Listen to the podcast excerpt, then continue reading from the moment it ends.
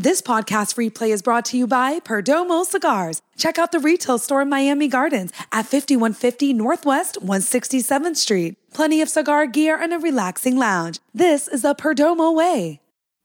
By the way, Browns are hiring uh, Ken Dorsey. Did you guys see that?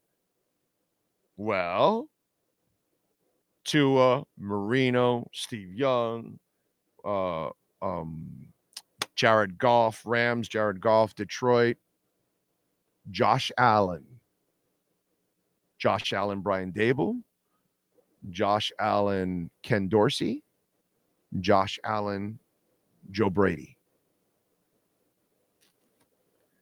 Kind of helps, right? Having the right coach, somebody that understands your skill set and how to use your skill set.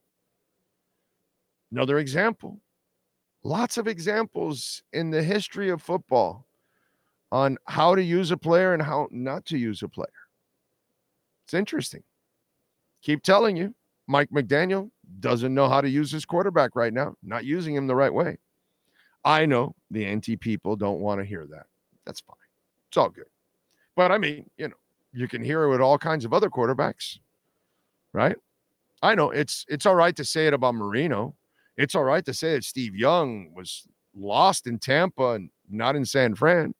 It's all right to say that Jared Goff was nothing more than a game manager with the Rams, but they actually made him a franchise quarterback in Detroit. You know, it's all right to say it about other quarterbacks, but of course, Uno, you know, it, it can't be happening to Uno. No, you can mismanage Mar- Marino, but there's no way of mismanaging Uno.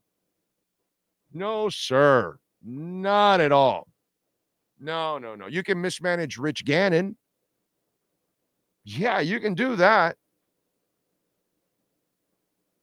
Maybe, maybe Kurt Warner was mismanaged with the Giants. I don't know. Somehow or another, he wasn't with the Rams and the Cardinals. I'm not sure, but environments, eh, you know. But I get it. Environments, intelligence, and play call will never have anything to do with him. He is immune to that. He is supposed to rise and do everything. Because Tua doesn't need anything around him. He can do it all by himself.